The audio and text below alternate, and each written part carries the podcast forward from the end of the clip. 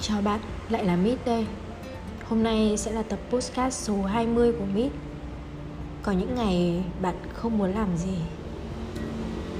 Có những ngày kể cả bạn hay tôi khi thức dậy Không muốn rời chiếc giường của mình Hoặc có khi cảm thấy mất hết sức lực và chán nản vô cùng. Những lúc như vậy bạn thường sẽ làm gì? Còn đối với tôi thì vào những ngày đó thật tồi tệ.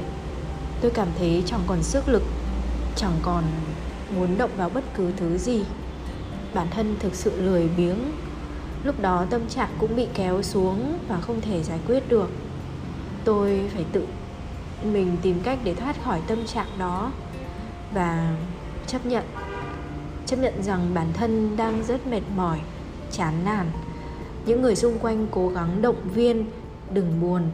Hãy nghĩ tích cực lên nhưng bạn có biết rằng sự buồn bã và chán trường cũng là một loại cảm xúc mà bạn không thể chối bỏ?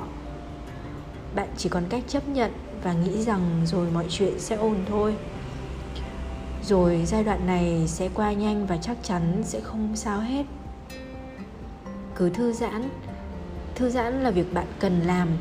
Nếu có một ngày bạn chẳng thiết tha làm việc gì thì cứ coi như tự thưởng cho bản thân mình thời gian thư giãn bạn có thể xem phim, đọc sách, nghe nhạc, uống chút men và phiêu theo những bản nhạc yêu thích. Và hãy tự nhủ với bản thân rằng ngày qua mình đã làm việc rất vất vả rồi, vì vậy mình có quyền được nghỉ ngơi. Hãy tự điều chỉnh một vài thứ. Nhiều lúc liệu bạn có giống như tôi, làm việc cần lập kế hoạch. Vì vậy, đôi khi có những lịch trình dày đặc và thỉnh thoảng sẽ rơi vào trạng thái kiệt sức không muốn làm gì cả. Vậy nên đôi khi tôi ngồi lại xem những bản kế hoạch cũ và tự mình điều chỉnh lại một vài thứ. Đây cũng là cách giúp bạn có thể sáng tạo trong công việc và để tránh sự nhàm chán.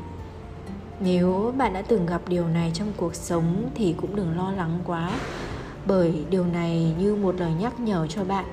Hãy quan tâm đến bản thân nhiều hơn.